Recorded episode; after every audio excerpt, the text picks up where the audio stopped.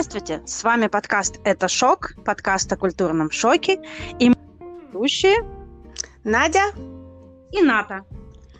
Сегодня мы хотели поговорить об, об образовании, о том, как получают образование дети в наших странах, но мы не можем начать говорить об образовании без того, чтобы упомянуть о том, в какой ситуации сейчас мы все находимся. Сидите дома. И, и, и, и все остальные члены семьи дома. Да, то есть э, расскажи мне, что у вас происходит сейчас в Нидерландах? У нас сейчас э, в Нидерландах карантин. Неофициальный карантин, границы не полностью закрыты, но в остальном карантин. Все школы и учебные заведения закрыты до 6 апреля. До 31 марта закрыты, отменены все мероприятия, закрыты музеи и прочие публичные места, куда можно ходить и общаться с людьми. А, магазины работают, все офисы переведены на работу из дома, где возможно, естественно. Критические службы работают в нормальном режиме, в офисах, так, ну, не в офисах, а на местах и так далее. А, правительство пытается организовать и продумать план компенсации малым бизнесам, которые страдают сейчас больше всего из- из-за происходящего карантина. Собственно, у вас как это все происходит? У нас э, полнейший карантин уже с понедельника. Э, с понедельника на этой неделе э, закрыли границы на въезд для всех, кроме граждан и людей, у которых есть разрешение на долгое пребывание, но никто не может въехать без того, чтобы предъявить сертификат об отсутствии вируса, который невозможно получить нигде. Я как раз хотела спросить, а как, как его получают? Невозможно получить нигде.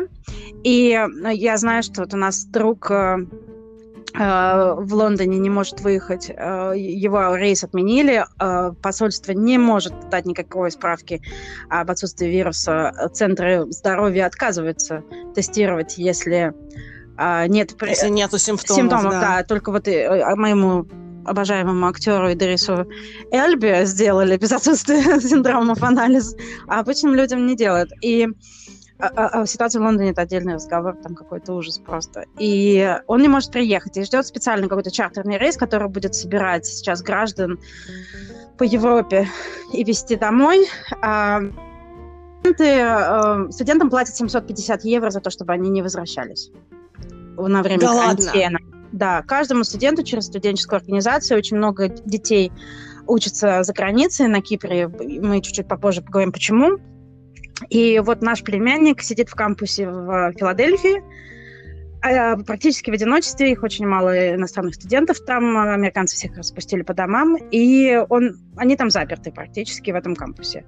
Он в порядке, его кормят, у него есть развлечения, но моральный дух, конечно, у него Слушай, и Кипр платит деньги, чтобы не возвращались. 750 евро это не так много, на самом деле, но все-таки... Это совсем немного, но, но вот. это все-таки деньги, и тут сам факт ничего себе. Да. У нас границы не, не закрыты, то есть, эм, насколько я понимаю, самолеты летают очень ограниченно. И КЛМ, наша э, государственная королевская компания, как раз сейчас является не самым популярным, не самой популярной компанией в этой стране, потому что они всех своих контрактников отпустили угу. и э, уволили. Угу. Не отпустили, а уволили. И, конечно, эм, круизные эм, пароходы отменены. Это тоже была одна из э, больших статей туризма в этой стране. Поезда, насколько я знаю, еще ездят, а машины ездят тоже, но на границе стоит контроль. У нас э, аэропорты, у нас два больших аэропорта, которые обслуживают гражданское население, они закрыты. Э, очень ограниченная работа на, на возвращение, в основном на возвращение детей. И про студентов я хотела сказать, что прилетели отчаянные, все-таки прилетели ребята из Англии, потому что, опять же, в Англии ужасная ситуация, там гораздо хуже, чем у нас. И их отправили в в карантин. В карантин. В горах оборудовали центры э, карантина для э, людей, которые возвращаются, или людей, у которых подозрения на вот этот вирус. И mm-hmm. их, то есть вот этих вот студентов, э, минуя родителей, которые ждали в аэропорту, отвезли сразу туда. И насколько, по слухам, известно, потому что друг друга знают, э, люди там сидят по четыре в комнате. То есть даже если у тебя не было вируса, у тебя есть как минимум 25% шансов заразиться. Вот, это то, что происходит. По поводу компенсации у нас уже объявили, а, что 700 миллионов евро на восстановление экономики, потому что Кипр живет за счет туризма и мелкого бизнеса. И угу. это все садится в лук. Все, у вас, конечно, прям сразу все остановилось. Ага. Э, слушай, Кипр это про деньги. Это люди верят в деньги здесь. Это, это вот, после христианства и футбола национальная религия деньги. То есть, э, ну, это такая, такой менталитет. И, и без того, без этих, э, были бы волнения, если бы сказали, что садитесь на месяц с детьми до 15 лет, э, все дети должны быть дома. Угу.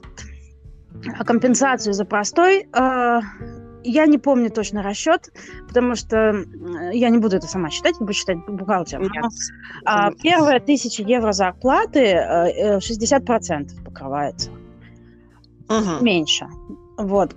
Но смех в том, что пока никто не знает, где получать это все, и наш бухгалтер говорит, что даже еще нету форм, которых заполнять, потому что я, по сути, у нас ребенок должен был пойти в детский сад, и он не пошел. По сути, я постаиваю еще с ребенком. И угу. по поводу компенсации бизнеса тоже там какая-то какая-то градация есть, сколько процентов они, то есть эм, компенсации будут, но когда будут и в какой форме, это немножко другое. Но моральный, как бы моральный уровень поддерживает знание того, что ты сможешь побороться за какие-то деньги хотя бы. Потому что такие люди, как мы, например, у кого а, ну, как бы есть подушка безопасности и родственники, они пересидят. Потому что, если что, накормят. Есть ну, люди, да. которые, например, э, э, разведенные мамы, люди, которые на сдельной оплате труда, как моя уборщица, им, конечно, будет очень фигово. Вот. И я боюсь, что будет подпольный бизнес, когда там типа завивки ресниц и ногтей, которые, в общем, снизит серьезно вот эту как бы меры обнулит в какой-то степени принятые. А так э, мы не голодаем. У нас есть даже туалетная бумага, что я слышу проблемы в других странах с ней. У нас только нет антибактериальных средств. Но у нас есть чистый как бы спирт медицинский, если что. А, маски не купить, естественно. Вот. Ну, ну, это понятно, да. Вот, но у всех есть знакомые аптекарши, которые, если что, может помочь. У нас, кстати, должна сказать, что я вот в понедельник мы зашли тут в магазин, и были маски, и даже никто их не покупал, кстати. У нас ну, говорят, ну, потому что они не очень помогают. Да. Они бесполезные. Да, вот ну, совершенно точно. Поэтому у нас никто и не покупал, и как бы, то есть они там лежали в первый раз за несколько недель, должна сказать, потому что тоже везде все было распродано и не купить, но вот я видела, прямо в магазине лежали пачками, и никто их не брал. Um, а так, антибактериальных средств тоже нет, но мы благоразумно закупились онлайн. Кроме того, мои родители мудро сказали, слушайте, у вас есть водка, чего вы переживаете? И, в общем-то, да. логично да? Да, а именно так. Можно разводить э, медицинский спирт, добавлять духи, и вот тебе замечательно. Да, вот тебе антисептик. Да. Люди, которые прожили 90-е в России, в общем-то, да, я хотела об этом тоже упомянуть, что нам как-то это не видится страшным никак, э, вот эта вся ситуация. А, мне мои друзья в Лондоне рассказывают, э, что происходит сейчас в магазинах, и особенно забавно видеть нашего общего знакомого Сережу, который, с которым мы учились, он постит периодически шокирующие фотографии, а он живет в том же районе, где мы жили, и он буквально вот постит магазин, в который я ходила за покупками. И у меня вот шок от того, что я вижу вот этот вот роскошный магазин, вечно забитый, там 15 видов артишоков, знаешь, там, не знаю, картошка такая, картошка сякая, пусто. Вообще просто пустые буквально лотки. Не только потому, что они не справляются с э, запасами, да, с какими-то, не знаю, с э, поставками в магазин, потому что люди скупают э, все. все Моя да, соседка, нас... подожди секундочку, я, я еще, это не самая шокирующая вещь, потому что, окей, э, э, крутой супермаркет пустой, ладно. У меня соседка в Лондоне, с которой мы дружим, у нее трое детей, старший 6, младшему нет года. Она не может купить молоко, угу. покормить своих детей. То есть до такой степени, что вот я вспомнила сразу 90-е, как мы там угу. гонялись за молоком, за хлебом, это все было проблема купить, не было денег там того-то еще. -то. Люди берут вот тоже, ну, я, я сужу по восточному Лондону, потому что, может быть, в каких-то других районах иначе, просто у меня там больше знакомых осталось, кто делится сейчас своими впечатлениями. Люди берут супермаркеты штурмом то есть люди приходят и стоят там часами до открытия. Тебе ничего это не напоминает? Ну вот, да, ты понимаешь, это... Я как раз... У нас, когда в четверг объявили, что отменяют, что закрывают музеи и все мероприятия отменяют, народ запаниковал и помчался по магазинам. Но, кстати, даже в такой ситуации, то есть раскупали, конечно, все, но эм, в основном они пытались, народ пытался набрать продуктов таких долгоиграющих продуктов. Ну, естественно. Естественно, туалетную бумагу, которая непонятно почему, но все очень страдали без туалетной бумаги. В пятницу вышел огромный релиз. В стране достаточно туалетной бумаги. Посмотрите на наши склады. А, кроме того, правительство сразу же выступило с заявлением. То есть они изначально выступили с заявлением, пожалуйста, не раскупайте. Но, конечно, не действует ни на кого. И сразу же выступила заявлением, что э, все магазины будут заново заполнены, все грузовики нормально ездят, все поставщики поставляют. Не волнуйтесь, все это и действительно, то есть в четверг вот это произошло, в пятницу, субботу было более-менее нормально, ну, то есть не было, можно, кстати, судить о национальном характере, снесли макароны. Все макароны просто mm. вот макароны вынесли. Все остальное прекрасно лежало на полках. А, даже гречка, то есть не даже гречка, а, кстати, например, гречка, про которую немногие знают, что ее можно есть, очень прекрасно лежала в неограниченных количествах и до сих пор лежит. А, а потом, когда в воскресенье у нас объявили, что закрывают школы, то пошел второй рейд по магазинам, и тоже, конечно, в воскресенье вынесли все, но уже, уже в понедельник были полки более-менее обратно, не, не в том изобилии, в котором обычно это бывает, но более-менее наполнены. Кроме того, голландские люди, это мы обсудим как-нибудь другой раз, очень, в Голландии очень популярен, популярна одна сеть супермаркетов, и вот в нее-то народ и пошел. А, например, маленькие турецкие магазинчики, как-то спокойнее ко всему этому относятся, там продуктов меньше не стало ни на, ни, ни, на миллиметр. Вот у нас э, несколько сетей и для разного, для разного уровня. Но я могу заметить, что по впечатлениям, опять же, моих знакомых, потому что мы сидим дома, у нас в Ларнаке проще и как-то спокойнее ко всему относятся. Э, здесь э, это город, где меньше экспатов и меньше мигрантов, чем, например, Лимассол, Никосия, Пафос. И mm. у нас за счет этого как-то... И здесь, знаешь, что сам менталитет Ларнаки – это такое тихое место с а, большими связями многолетними. Такое, знаешь, э, э, место, где до сих пор очень сильно развита вот эта вот сеть знакомств старых бабушек и дедушек. И когда ты переезжаешь в дом, идешь представляться соседям, они тебя первым э, делом спрашивают, кто твой папа, откуда вы, из какой деревни, там, э, из какого района Ларнаки, и от этого у них формируется впечатление, кто ты такой.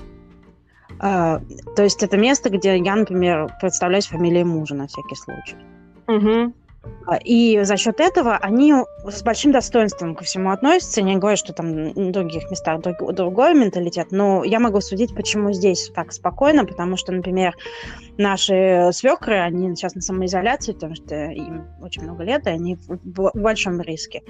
А, они, мы, мы ну, их дети, там, их сын и дочь, они пытаются поддержать и возят им продукты.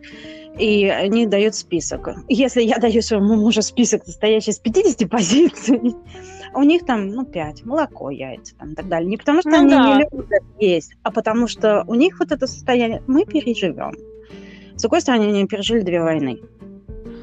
И так что... Верно. Ну, кстати, мы обсуждали тоже этот момент вот с, с моими знакомыми здесь, что когда случился Чернобыль, например, было страшнее, потому что не, да. вообще ничего неизвестно.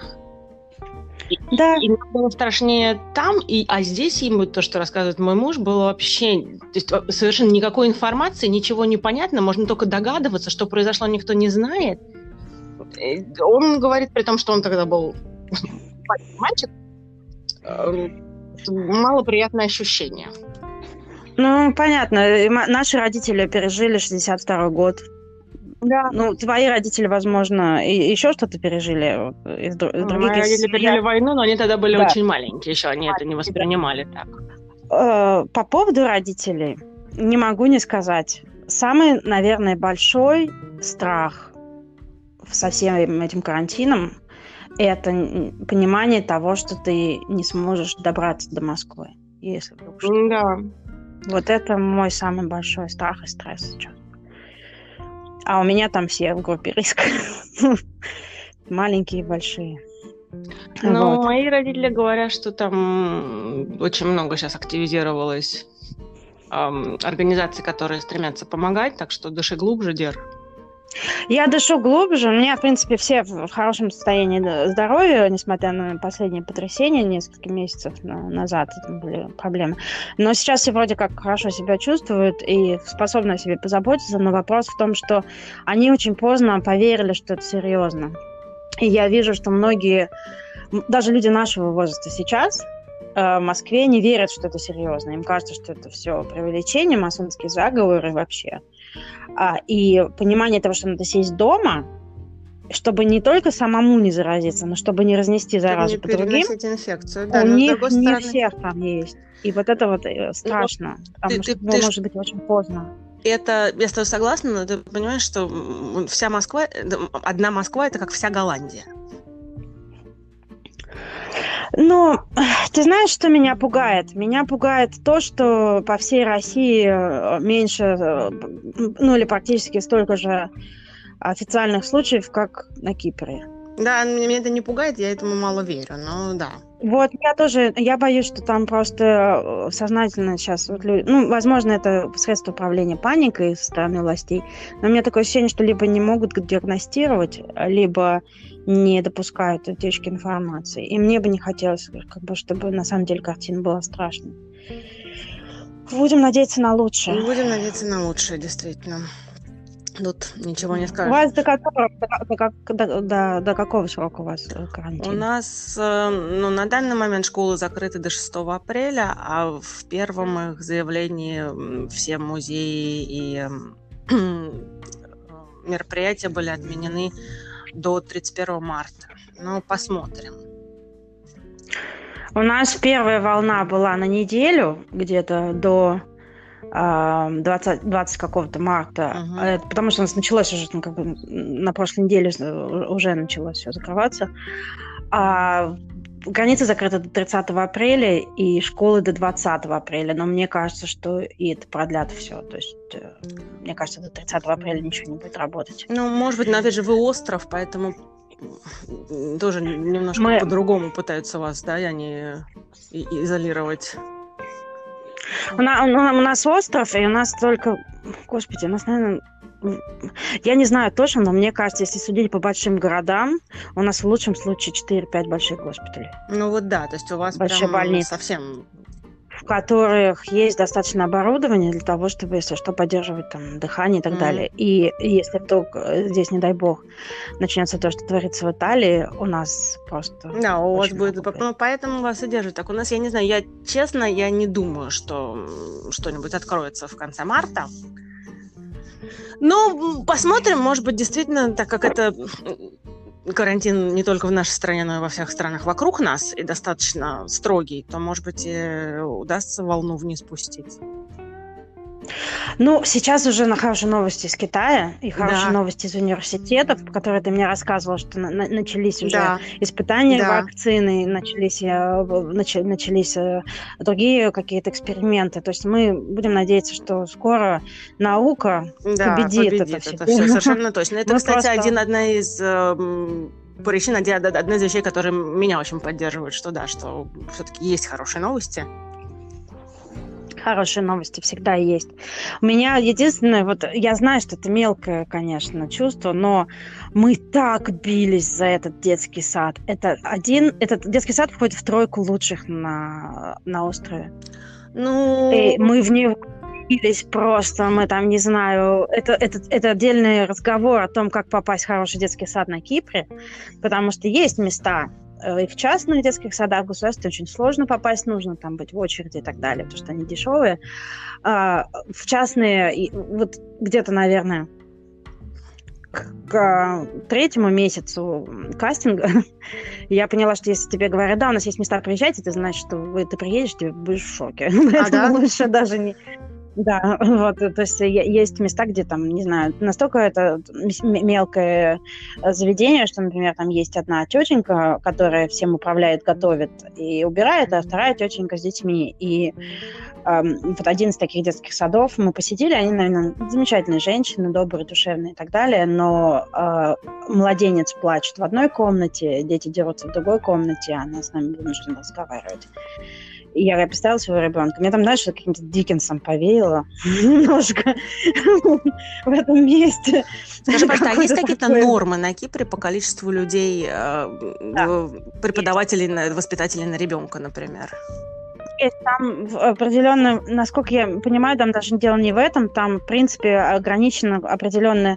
То есть э, есть возрастные группы, они регламентированы, в каждой группе, по-моему, 17 человек максимум может быть. Угу. Многие детские сады не могут нанять э, больше персонала, например, начинающие, вот мы такой рассматривали тоже вариант, они сознательно говорят, мы не берем больше шести в каждую группу, и это помогает домашнее какое-то ощущение придать а, заведению, но на это значит, что просто будет две тетки, которые будут бегать между четырьмя комнатами с, с разными детьми. А сады а, государственные?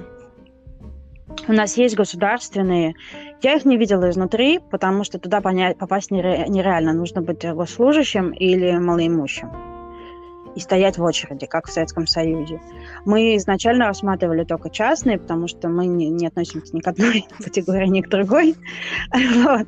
И плюс э, э, частные дают лучшее образование. Ну, это да. В какой-то степени. То есть тот, в который мы в результате записались и ждем теперь конца карантина, там у каждого ребенка, например, есть горшочек с цветочком, которым он ухаживает. У них есть робототехника. Они учатся писать, читать, считать, петь по-английски. У них есть оркестр. И э, я была там несколько раз. И мне захотелось там самой остаться. Mm, это, кстати, показатель. Это, это, это единственное место, где мне... Потому что я, у меня был очень такой тяжелый опыт с детским садом. В моем детстве я его ненавидела. вот, и это, у, меня, у меня не было вот этого ощущения какой-то сиротливости. Там какой-то, вот какой-то, знаешь, вот э, энергия какая-то позитивная, яркая, хочется остаться и играть с ними там. А, и Э, я помню их, э, ведь нас пригласили, как, потому что мы стояли на листе ожидания, на списке ожидания, в списке ожидания, господи. Нас пригласили на их рождественскую вечеринку. По кварталу ездил паровозик с, э, Санта-Клаусом, а, были фейерверки, один из лучших ресторанов делал кейтеринг, и детям давали подарки. Угу. Ну, Наш ребенок э, был еще маленький для таких подарков, поэтому мы не стали получать. И там были другие активности тоже. Ну, потому что у нас еще малышка была, мы, в общем, особо не, не, не лезли туда, а, к этим активностям. Но вот сам момент того, что ты вот... Это детский сад. Ты думаешь, господи, а что же будет дальше со школой? Кстати, а у тебя как там детский сад и школа? Ой, в Голландии это больная тема. В Голландии, во-первых, в Нидерландах нет государственных садов, все сады частные. Соответственно, декрет длится, оплачиваемый декрет длится 16 недель, неделю до родов и три недели после, э, э, месяц до родов и три месяца после родов, и, соответственно, если у тебя нету, вари... нету возможности остаться дома, не получая дополнительного финансирования, то с трех месяцев ребенок идет в садик. С трех месяцев ребенок идет в садик, а в четыре года ребенок идет в школу. Школы государственные. Соответственно, с трех месяцев и до четырех лет, или не с трех месяцев, но в любом случае до четырех лет, ребенок должен либо быть дома, либо быть в школе, а, либо быть э, в саду. Сады все, как я уже сказала, не государственные, государственных нет, поэтому стоят они немножечко как самолет. А, совершенно вот, откровенно очень дорогие сады. Так как социальная защита в Нидерландах очень хорошая, то в зависимости от дохода семьи можно получать какие-то деньги обратно э, через возврат налогов. И если, это... если, э, если доход действительно низкий, то можно получать достаточно много обратно. Тогда сад получается не настолько дорогой. Но так же, как и вы, мы не попадаем в эту категорию. Поэтому, например, когда наши дети ходили в сады, это было очень дорогое удовольствие. Для того, чтобы попасть в сад, нужно записываться в него еще в тот момент, когда ты начинаешь планировать забеременеть. Потому что попасть в сады сложно. В последнее время стало легче, потому что поменяли правила, и возврат налогов стал еще меньше, чем был, поэтому, в принципе, оставаться в саду и работать только на сад перестало иметь какой-то смысл в ряде случаев, и люди стали оставаться дома чаще. Но, в принципе, чтобы попасть в хороший сад, нужно действительно записываться сильно заранее. В садах есть норма, что должно по определенному количеству людей на э, воспитателей на определенное количество детей. Так как дети попадают в сад в очень раннем возрасте, то есть два разных подхода. Есть так называемые горизонтальные группы и вертикальные группы. Горизонтальные группы – это группы, разделенные по возрасту, там, груднички до двух лет, с двух до, я не знаю, до трех и с трех до четырех. А, а вертикальная группа – это группа, в которой есть несколько детей каждого возраста. Um, у меня был очень положительный опыт как раз именно с вертикальной группой – и должна сказать, что это, конечно, поразительно совершенно, потому что э, ребенок, мой ребенок, который попал туда в 7 месяцев, он эм, очень нежно, преподаватели, воспитатели очень э, грамотно воспитывали их эмоциональную составляющую по отношению к малышам, к совсем малышам. И, пост... Это здорово. И так как постоянно был кто-то старше, то и развивающая составляющая происходила быстрее и более безболезненно, чем мы могли бы себе представить. В частности, приучение к горшку, например, я не принимала в нем никакого участия, потому что мой ребенок стал это делать сам, потому что другие дети, чуть более старшие из его группы, уже это делали, и он хотел так же, как они. Как здорово, я тоже так хочу. Было совершенно не, ну, и это пройдет, не переживай, все, все там будем.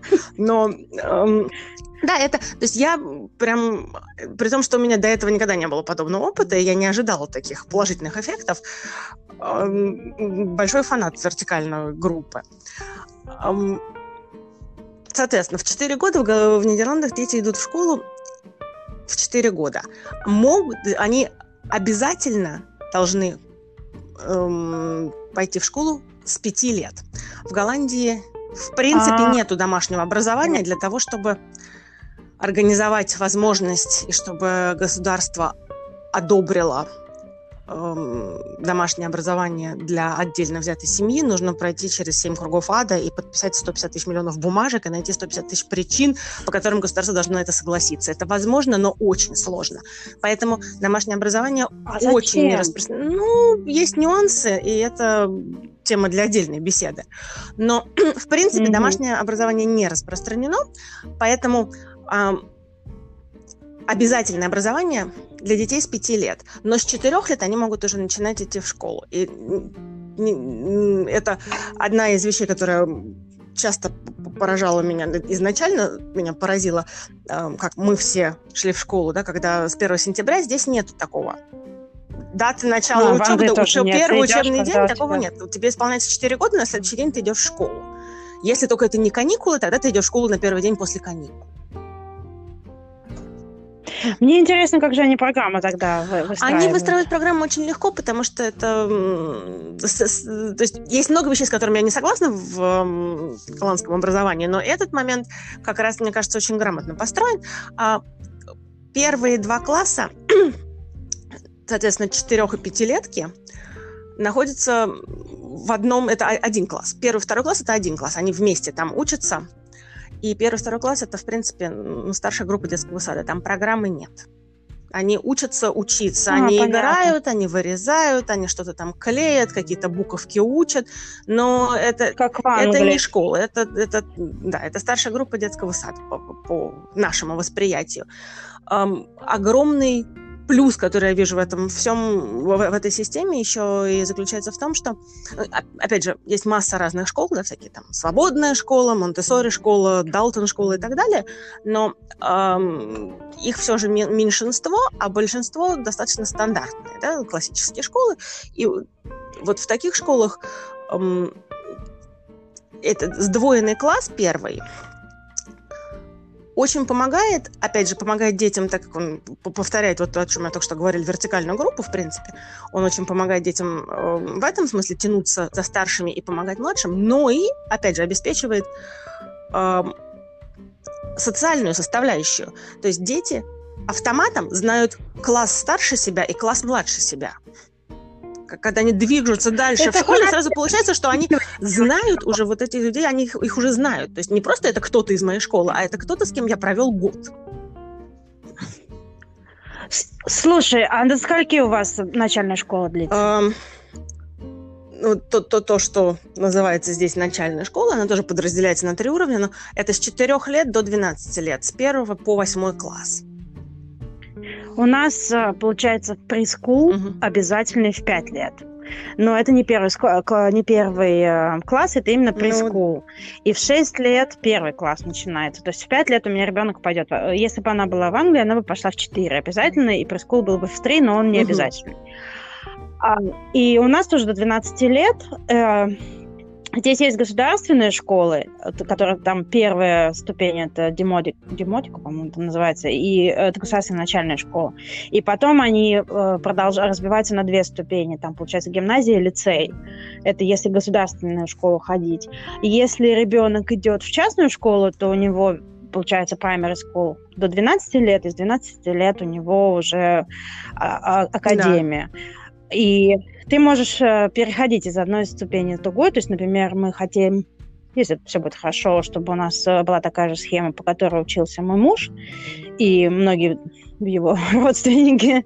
А, то есть первая ступень э, ходить в государственную школу, чтобы у ребенка был родной греческий, угу. нормальный. А а, с 12 лет э, нас сдает экзамен и идет в... То есть у нас в Ларнаке знаменитая школа Американская академия, э, где училась, учились ее бабушка и дедушка, папа и тетя, двоюродные, троюродные братья и сестры. Сейчас один из двоюродных братьев все еще там учится.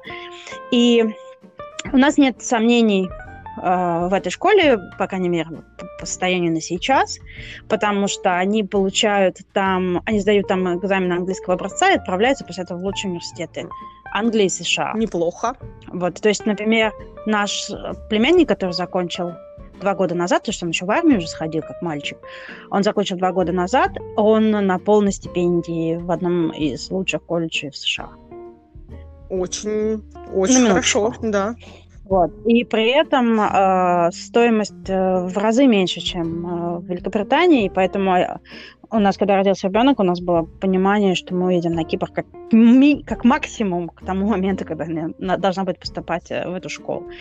Есть у них и начальная, у них есть и детский сад, и начальная школа тоже. И вот в этой школе и в других международных школах, школах, школах которых очень много на Кипре, но они на английском языке. И если мы рассматриваем это как крайний случай, потому что тогда у нее будет греческий как иностранный. А, да. А у нас цель, э, она должна чувствовать, что она киприотка, она должна знать родной язык, она должна знать э, его как носитель. То есть мы очень надеемся, что начальная школа ей в этом поможет. А, и тут встает вопрос, э, э, развития русского языка, который я хотел тебе задать, пока вот мы говорим о школах. У тебя дети ходят э, на какие-то занятия русским языком? А, нет, мои дети не ходят на занятия русским языком, они ходят в русскую школу. Это был сознательный выбор. Мы посмотрели на то, что предлагают нам Амстердам и окрестности. В Нидерландах есть несколько русских школ, В Амстердаме, по-моему, как минимум две или даже три. Но, во-первых, они все по выходным, а мы очень не хотели забивать наши выходные полностью и лишать себя возможности заниматься чем-то другим в выходные. А во-вторых, то, как преподавали, то, то, что мы видели, методы преподавания и подходы в этих школах, не, не очень меня вдохновили. Это мое личное мнение и мой выбор. Поэтому мы решили, что мы не будем ходить в русскую школу. Я знаю, что, например, в Лайдене, в Делфте, в Вайнховене тоже есть русские школы. Там, возможно, эм, другая ситуация. Мы не смотрели, потому что это достаточно далеко ехать. Опять же, это, ну, далеко. относительно далеко, да, но по, по нашим меркам далеко. Поэтому э, тратить выходные на это мы тем более не стали. Мы посмотрели то, что у нас в округе в Амстердаме, и решили, что мы не будем учить детей в русской школе. Так как для меня не очень важно, чтобы мои дети чувствовали себя патриотами России, то я больше фокусировалась именно на, на изучении языка. И на данный момент могу сказать, что, в принципе, оба они говорят э, относительно свободно, оба читают без особого желания, но они прекрасно могут прочитать. Читают. Да, и пишут. Угу. И пишут, то есть они пишут от руки и переписываются в WhatsApp с бабушками, дедушками и со мной на русском языке, что для меня вообще до, до сих пор шок. Это очень хорошо. Что они это делают, но тем не менее они ну, это делают. Так что на данный момент я считаю, но этого достаточно. По-русски пишут по-русски, потому что мы, у меня был, был, был опыт общения с ними, они большие молодцы. У них очень хорошо получается.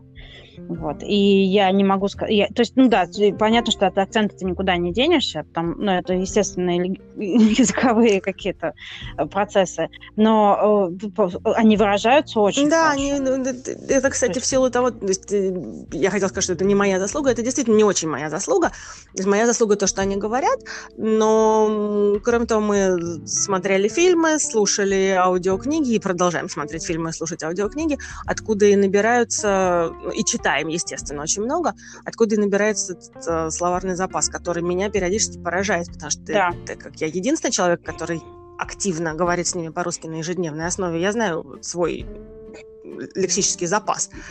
А, и когда мои дети начинают выдавать фразы, которые я никогда бы в жизни не сказала, это, конечно, шокирует. Ты знаешь, э, я хотела бы, чтобы у меня ребенок, но она сейчас пока все-таки пытается как-то первые свои слова, мне кажется, больше по-гречески говорить. Но я бы хотела, чтобы она со временем, у нее был бы свободный русский язык. И я хочу, чтобы у нее было, чтобы она осознавала, что она наполовину русская. Ну, там, чуть-чуть татак, это уже отдельная тема, но в целом, чтобы она была, чтобы она осознала, что да, она наполовину русская, и у нее, как бы, она должна... Мне хотелось бы, чтобы она себя осознала как часть вот этого большого наследия, которое в российской русской культуре а, присутствует. А, и поэтому я-то рассматриваю вариант, чтобы она ходила на занятия русским языком. И у нас здесь в Ларнике очень хороший детский сад русский. И туда можно прямо ее сейчас, ее брали. И я скажу, почему мы в результате решили этого не делать. А, и с четырех лет, по-моему, или с трех или четырех лет у них по субботам занятия русским языком и чтением с профессиональным э, преподавателем. Э, и хотя меня немножко пугает, что уклад и манера преподавания, которую ты упоминала, будет другой, потому что они же по-русски преподают, я имею в виду, как принято mm-hmm. в России. Мне кажется, что один день в неделю, несколько часов, э, это не такой прям будет у нее шок. Но опять же посмотрим через два года, что будет. Вот. Мы, э, я тут, мы ходили туда, у них была группа для совсем маленьких, недолго, правда, э, по пластике. И мне там очень нравится в этом детском саду.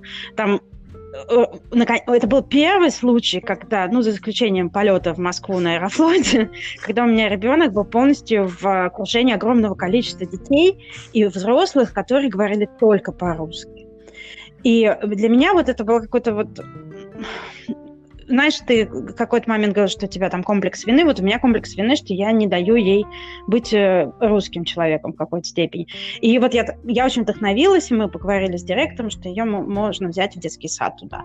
И мы отказались от этой мысли, потому что здесь на Кипре у нас развито вообще, в принципе, образование для русских детей, включая школу. Есть школа в Пафосе, которая работает, по-моему, от, от нашего посольства, и которая преподает по стандартам российских школ, после чего ты отправляешься в МГУ, например.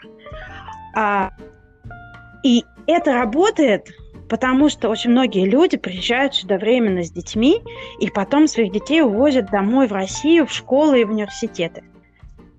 И я поняла, что если у меня ребенок будет ходить в детский сад в русский, как я изначально хотела, чтобы у нее наладился русский язык, а потом пойдет в государственную школу, в, гре- э, в греческую с кипрскими детишками, у нее будет культурный шок она может не найти себя в, вот среди своих э, школьных друзей и будет чувствовать себя немножко out of place, немножко не на своем месте.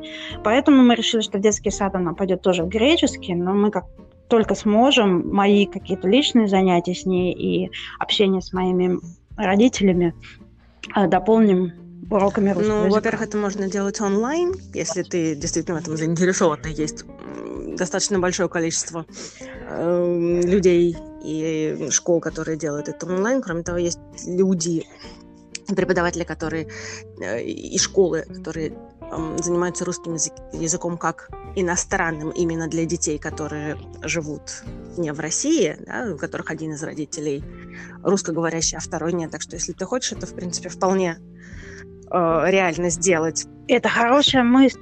Но, знаешь, есть один маленький, в онлайн-обучении есть один маленький нюанс, который меня сильно смущает.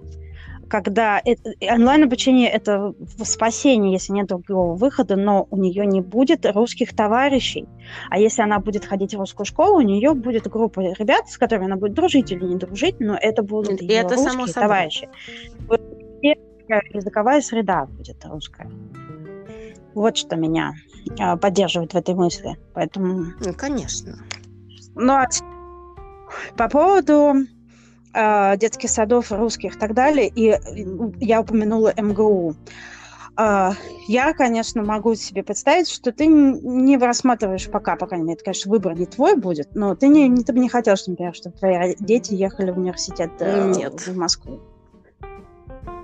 То есть она наш старый добрый Илья смотрит. Нет. Кроме того, у меня, так как старший сын, возможность армии меня пугает безмерно, поэтому по достижении 16 лет я подозреваю, что мой сын перестанет ездить в Россию. А у вас в, в Нидерландах нет, нет обязательной армии для мальчиков? И для девочек тоже у, у нас, нас нет. обязательно у нас обязательная армия, и считается большой честью пойти в армию. Мальчики ждут этого. Сейчас им сократили, они только год а, ходят в армию. То есть э, пони- есть понимание, что мальчик в последнем, на последнем годе школа организуется, ну, попадает заявление а, в университеты, получает какие-то отзывы, даст бог, положительные, и потом он принимает это э, предложение от университета через год. Угу. Потому что он идет в армию. Вот, и э, очень гордятся, и потом они остаются же действующими офицерами. Например, как только мы приехали на Кипр, мой муж э, вернулся на учет, и у него есть расписание активности, когда он посещает э, военные части для тренировок, э, ружье, там все дела. Вот, у нас маленькая страна. Ну, опять же, кроме того, не сравнивай вашу армию с российской армией. Я не сравниваю, насколько я могу судить. Вот у нас сейчас у друга сын в армии заканчивается, чтобы осенью mm-hmm. пойти в университет. А, и я помню, как племянник наш был в армии, то есть как ты не зайдешь, так он все дома. Вот. Э, потому что страна маленькая, их отпускают на побывку, и они приезжают домой а машина у всех уже есть к этому времени, права тоже у всех есть, и доходит до того, что мама стирает форму. Нам, вот сестра моего мужа прямо плакала, она говорила, господи, да что ж такое-то, он уже вырос, а я все ему стираю. Вот. И э, доходит до того, что армия дает форму, когда ребенок в армии, но родители докупают, чтобы поменьше стирать. там э, забавно. Но, тем не менее, э, я могу сказать, что это настолько сплач, сплачивают. Да. И и, как сказать, ну вот по, слава богу, поколение наше пока, я надеюсь, так и будет, у нас не было необходимости воевать, а поколение наших родителей, здесь же была война в 70-е годы, и они, они до сих пор вспоминают, кто там вместе с кем стрелял, там, и дружат семьями там, и так далее. То есть я не хочу углубляться слишком далеко в эту тему, но просто суть в том, что армия здесь э, немножко да, иное. Да, конечно. Не, я очень рада, что у меня мальчик.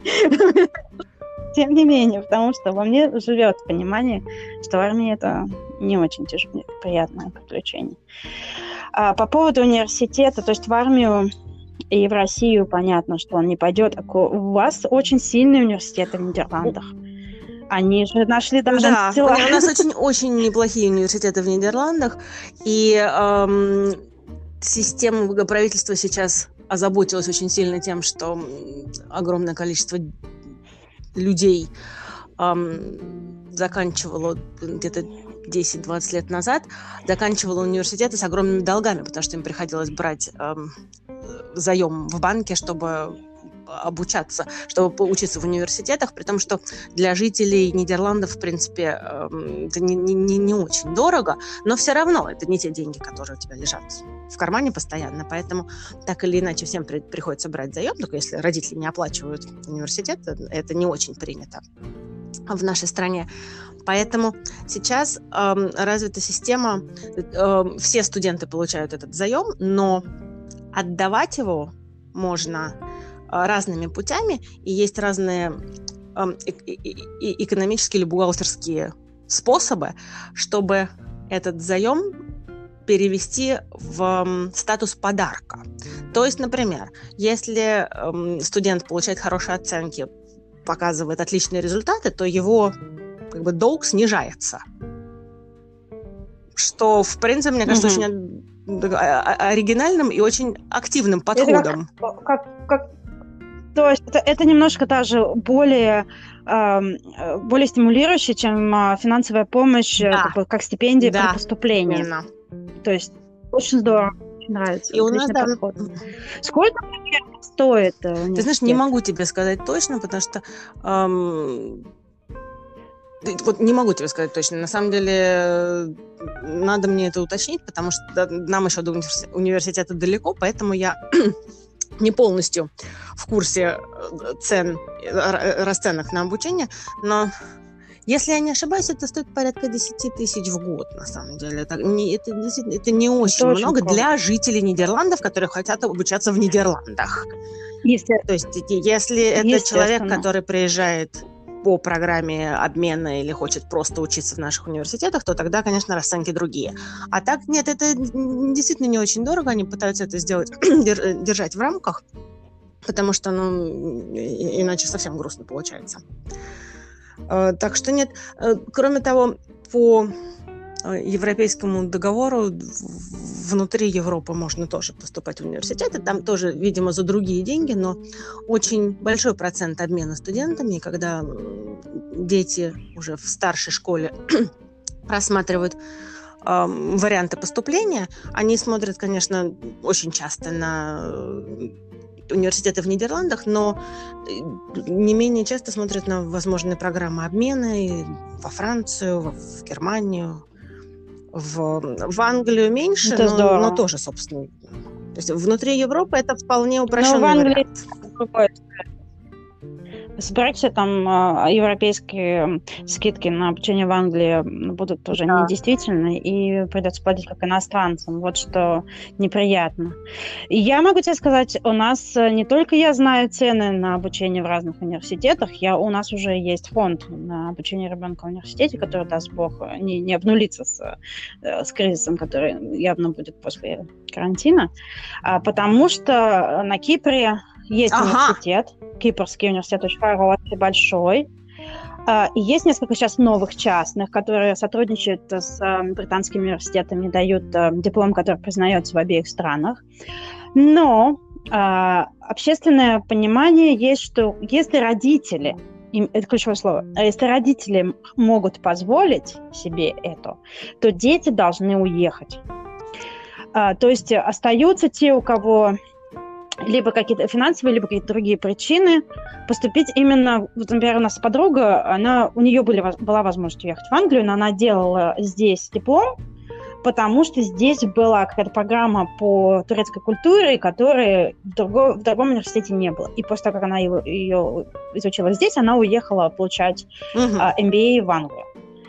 А, то есть вот либо финансовые, либо какие-то другие причины учиться именно здесь, но понимание такое, что да, ребенок заканчивает школу, к тому моменту у него уже есть какие-то хорошие оценки, и он уезжает за границу. В Англию, как правило, в Англию, в Великобританию, либо в США, потому что, как правило, все стремятся, чтобы дети заканчивали э, частную школу, как бы старшие классы, и обучение там ведется на английском языке. Вот. То есть э, мы готовимся и себя, и там ребенок, когда начнет понимать немножко больше, она будет жить с мыслью, что да, 18 лет, 19, она ну, уедет. Видишь, у, а... нас, у нас, во-первых, должна тебе сказать, у нас тоже есть фонды для обоих детей, для обучения, то есть не, несмотря ни на что, я подозреваю, что мы будем оди... как раз одними из тех немногих, кто таки сможет оплатить обучение детям в университете, да, Сами. и оставить их без да. долгов. И а, это как раз, видимо, больше разговор о голландской семье, а не об образовании, но, тем не менее, общее понимание здесь примерно такое же. Хотя, и, э, хотя ребенок не уезжает за границу обычно, а остаю, чаще остается, но в 18 но лет, да, с 18 лет ребенок уезжает учиться в университет, он не живет дома, в общежитиях, или снимает комнаты, или снимает квартиры, но в 18 лет ребенок уходит из дома. Ну, знаешь, я хотела бы упомянуть еще один момент здесь, что, да, киприоты отпускают своих детей тоже, хотя они прилетают на, на все каникулы домой, и многие везут с собой чемоданы грязной одежды, чтобы мама постирала. Это, это, я не шучу и не преувеличиваю. Я знаю нескольких таких людей, включая девочек. И это и мамы, ни, ни слова не говоря, стирают это все. Вот. А, но э, здесь есть такой момент. Родители поддерживают детей до... Тут нет момента, когда ты говоришь, я, я уже большой, спасибо, мама, я уже большой. Э, вот это, это вот такой менталитет. Э, родители опекают своих детей. Вот моему мужу 42 года, его родители опекают. И если бы мы им дали возможность, они бы нам заплатили и за свадьбу, и за крестины, и за дом, и за что угодно. Потому что у них вот есть вот это э, вот эта вот потребность обеспечить детей. И дети никогда не вырастают. Но да. мы это уже упоминали раньше. Здесь, например, до сих пор развита система даури, это, это приданное девочкам. То есть, когда девочки выходят замуж, это родители невесты э, покупают дом или квартиру, где будет молодая угу. семья жить. Это прекрасно. И я не знаю, как сейчас, но еще вот, например, поколении родителей мужа, я знаю, была история, когда жених сказал, что ему нужен дом в Лондоне. Это прекрасно. И они купили дом Вот, и сейчас не знаю, насколько это вот соблюдается, потому что экономическая ситуация сейчас совсем не такая, и люди уже ну, меняется менталитет, но тем не менее соблюдается. И, например, а, совершенно нормальным считается к окончанию университета даже мальчик купить квартиру. Это мы родились не в той стране, мне кажется. Ты знаешь, ну, я, я не говорю, что это хорошо или это плохо это другое. Просто у них друг, ну, другой менталитет. Я, например, очень бы не хотела, чтобы моя мама с папой мне покупали квартиру к окончанию университета. Хотя в Москве многие это делают, и в России тоже это много делают. Потому что я считаю, что я взрослый человек, и я способна о себе позаботиться. Ну, наверное, да. Но это лично. У меня так как такой вариант даже не стоял никогда. Так что даже не рассматривался, поэтому о чем мы говорим. Вот да. Такой, ты знаешь, но мы благодарны нашим родителям за то, что абсолютно, мы, в принципе, были абсолютно. сыты. То есть, вот это, да, да, это как и раз... Одеты. И получили образование, между прочим. Получили образование, да, и э, сейчас э, да. достойно живем. А, сколько ему это стоило сил, неизвестно. Вот, э, поговорили об образовании. Насколько ценятся э, научная карьера Ой, это... в Нидерландах. Вот у меня был знакомый, ты его тоже знаешь, который учился у вас в аспирантуре. не будем поминать. Это очень хороший вопрос. Ты знаешь, по эм, роду своего моего хобби я очень часто встречаюсь с теми раз студентами или молодыми специалистами, которые выбрали карьеру, научную карьеру. И очень видно, насколько это э, устарелый подход. Я не знаю, это только в Нидерландах или это, в принципе, в Европе целиком, но это прям видно, как это работает. Во всех университетах, то есть если ты выбираешь научную карьеру, да, то тебе нужно работать в университете на исследованиях или преподавании, как угодно, да. И, конечно, это вечный стресс, потому что количество мест ограничено, а количество желающих достаточно велико, при том, что это, в принципе, не очень до, до определенного момента не очень прибыльная работа, она становится эм, прибыльной, когда достигаешь определенного уровня в своей работе и когда ты получаешь определенную, определенное место. Да? Сейчас из того, что я вижу, очень сложно получить работу, очень сложно получить контракты, очень сложно получить гранты. Все постоянно занимаются тем, что ищут гранты и э, другие возможности работы. И, к сожалению, большинство вынуждено э, работать э, part-time, то есть не, не полную рабочую неделю, например, просто потому что нет финансирования, чтобы обеспечить это более эм, больше часов. И зачастую, опять же, это даже не по профессии, не, не, не по прямому Э, прямой специализации, что очень грустно, потому что, например, у меня есть несколько знакомых, которые занимаются биохимией в разных совершенно областях, и они все говорят, что если ты хочешь идти работать в фармакологические компании, то они прям с руками отрывают. А если ты хочешь продолжать работать в университете, то ты работаешь три дня в неделю и не можешь даже найти гранты на это. То есть это э, не самое популярное направление. И зачастую случается, что даже люди, которые, в принципе, хотят это сделать, решают в итоге не делать, не продолжать свою карьеру академическую, а идти работать более, в более да. прикладные области, потому что ну, надо кормить семью и покупать квартиру, грубо говоря. Понятно. Понятно. Ну, слушай, у нас здесь э, немножко даже другая ситуация, насколько я понимаю, потому что, опять же, мы еще, как бы, никто из моих знакомых пока не дорос до этой, до этой стадии, но есть понимание такое, что если ты хочешь заниматься академической карьерой, то тебе нужно будет жить за границей. И по, ну, и, ну, не только академическая карьера, какие-то сферы жизни и бизнеса например, подразумевают, что если ты выбер, выбрал эту дорогу, то ты будешь жить э, за границей здесь просто нет достаточного спроса, либо вообще не представлено это направление. Вот.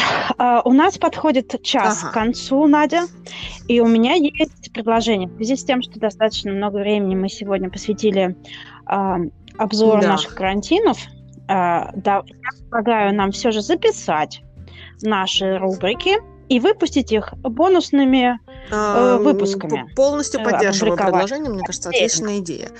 Я то есть мы сейчас попрощаемся и запишем наши рубрики и выпустим их сюрпризом. Так и сделаем. Так и сделаем. Прекрасный вариант. Отличный план. Э, слушайте, это шок. Э, следите за нашими выпусками. Э, мы обещаем быть более активными на нашем инстаграме. Это точка шок. Теперь, когда мы уже оправились от шока, от карантина. Мы скоро готовим, готовим сейчас и скоро запустим наш телеграм-канал, где вы сможете читать веселые истории про культурный шок и шокирующий тоже. А, пишите нам, оставляйте ваши сообщения, ваши, ваши вопросы и ваши истории. И мы всегда будем очень рады. До свидания. Да, до, до следующей встречи.